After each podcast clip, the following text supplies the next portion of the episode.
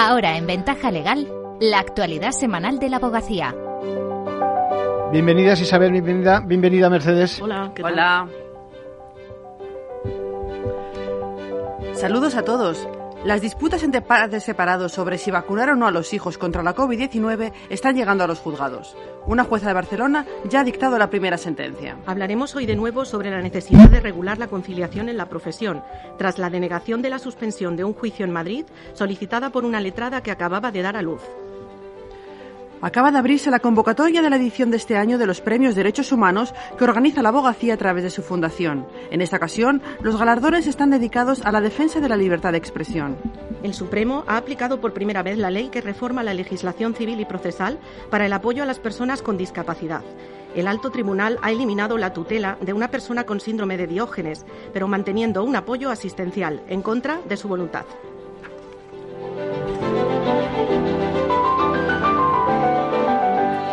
Comentamos de forma muy breve otras cosas que han sido noticia esta semana. Otorgan el incremento del 10% por paternidad en la pensión de jubilación a una mujer cuyo hijo falleció tras el parto. Un bebé fallecido al nacer computa para el complemento de maternidad de la pensión como un hijo más. Así lo ha fallado un juez de Barcelona que aplica la perspectiva de género y da la razón a una jubilada en su disputa con la seguridad social.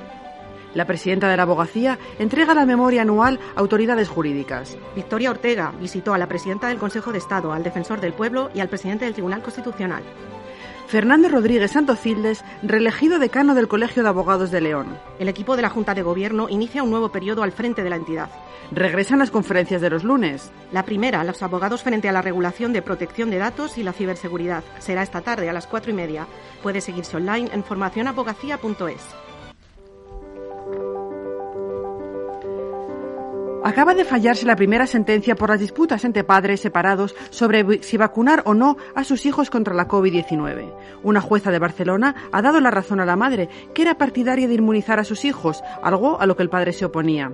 El fallo avala la vacuna obligatoria como medida de salud pública necesaria y proporcional a un Estado democrático de derecho y puede marcar el camino para el resto de demandas.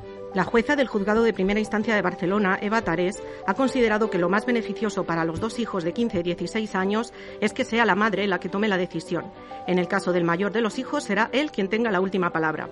La letrada es partidaria, además, de que los centros educativos pidan el certificado de los alumnos por el bien de todos, por solidaridad con ellos y sus familias. Ana Boza, abogada las guarderías no tienen que aceptar porque está el derecho de educación, pero está por encima el de la salud pública tenemos que lograr esta inmunidad y tenemos que ir para hacia, hacia adelante.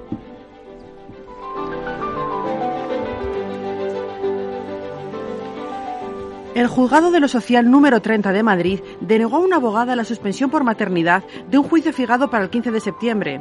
El tribunal sostenía que este tipo de procedimientos no puede quedar suspendido sin edie e instaba a la abogada Mónica Gil Rodríguez, que dio a luz el pasado 2 de agosto, a acudir a los mecanismos legalmente previstos de sustitución entre letrados.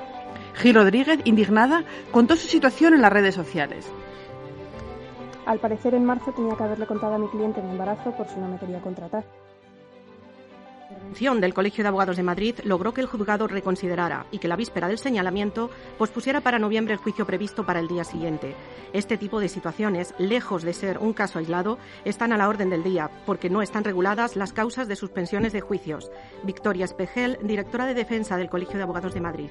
Los abogados y las abogadas tenemos hijos, padres, parejas, enfermedades y parece que eso pues que no existe. Entonces, como no está legalmente previsto como causa de suspensión muchas de estas situaciones, bueno, pues depende de la sensibilidad de los titulares del órgano judicial al que nos dirijamos. No debería ser así.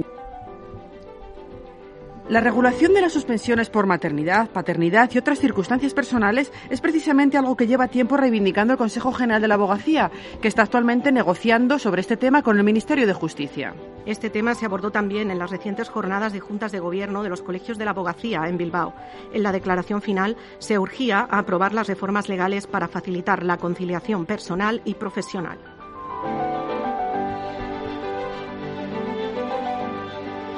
La defensa de la libertad de expresión será el tema de los vigésimo terceros premios de derechos humanos que ha convocado el Consejo General de la Abogacía Española a través de su fundación. Se premiará a quienes han destacado especialmente en la defensa del derecho a expresar, difundir, buscar, recibir y compartir información e ideas sin injerencias ilegítimas. La libertad de expresión es un derecho fundamental que recoge nuestra Constitución y que también está recogido en la Declaración Universal de Derechos Humanos. Por ello, los premios quieren reconocer la lucha mediante acciones que despierten conciencias y faciliten el ejercicio de este derecho sin miedo a censuras o represalias. La presentación de candidaturas está abierta hasta el 15 de octubre a todas las personas relacionadas con el mundo del derecho o la abogacía y las instituciones o empresas públicas privadas. Tanto las bases como el formulario para presentar candidatos pueden encontrarse en abogacía.es. El Tribunal Supremo ha aplicado por primera vez la ley que reforma la legislación civil y procesal para el apoyo a las personas con discapacidad en el ejercicio de su discapacidad jurídica y ha eliminado la tutela de una persona que padece el síndrome de Diógenes, pero manteniendo un apoyo existencial aún en contra de su voluntad. La Sala Primera del Alto Tribunal considera justificada la adopción de las medidas asistenciales, en tanto que están proporcionadas a las necesidades y respetan la máxima autonomía de la persona, porque el trastorno que provoca la situación de necesidad impide que esa persona tenga una conciencia clara de su situación. El alto tribunal considera que el trastorno de la personalidad que afecta al interesado incide directamente en el ejercicio de su capacidad jurídica y de sus relaciones sociales y pone en evidencia la necesidad de las medidas de apoyo asistenciales acordadas.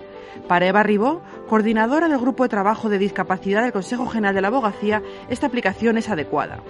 Esta sentencia constituye, por tanto, un precedente y una guía para la actividad judicial, dando pautas interpretativas de esta profunda reforma y de su aplicación práctica. Y terminamos con el abogado de la semana. ¿Quién es Mercedes y por qué? Se trata de Juan Carlos Gómez Villegas. Ha conseguido que el juzgado número uno de instancia e instrucción de Sanlúcar de Barrameda obligue a unos padres divorciados a residir en la misma localidad que sus hijos si quieren mantener la custodia compartida. La sentencia explica que tras la separación la madre se fue a vivir a Conil y se llevó a sus hijos sin el consentimiento de su expareja e incluso les escolarizó en la nueva localidad. En beneficio de los menores, la jueza ha fijado un régimen en el que ambos padres estén con los niños y compartan las tareas propias de sus cuidados y educación, dejando claro que en todas las decisiones que tomen con respecto a los niños, ambos progenitores tendrán que estar informados y de acuerdo. Así obliga a la madre a residir en Sanlúcar, por lo menos durante el tiempo que le corresponda a la custodia compartida. En caso contrario, se fijaría una custodia a favor de uno de los progenitores. La sentencia ha sido recurrida por la madre, por lo que no es firme. Aún así, Gómez Villegas confía en que el recurso sea desestimado. Yo sinceramente creo que la audiencia va a mantener este criterio porque me parece un criterio bastante valiente el que se ha adoptado y creo que, que a la larga será bueno y provechoso y evitar que con los niños se puedan jugar Enhorabuena, Juan Carlos Gómez, por esta sentencia en interés del menor. Y con esto terminamos. Hasta la semana que viene. De verdad, sigo sin entender este trato a la mujer y cómo hay que a estas alturas justificar al cliente que está embarazada, que puede dar a luz. Increíble. Bueno, eh, Mercedes, eh, Isabel, encantado de teneros por aquí. Muchas gracias. Igualmente, gracias.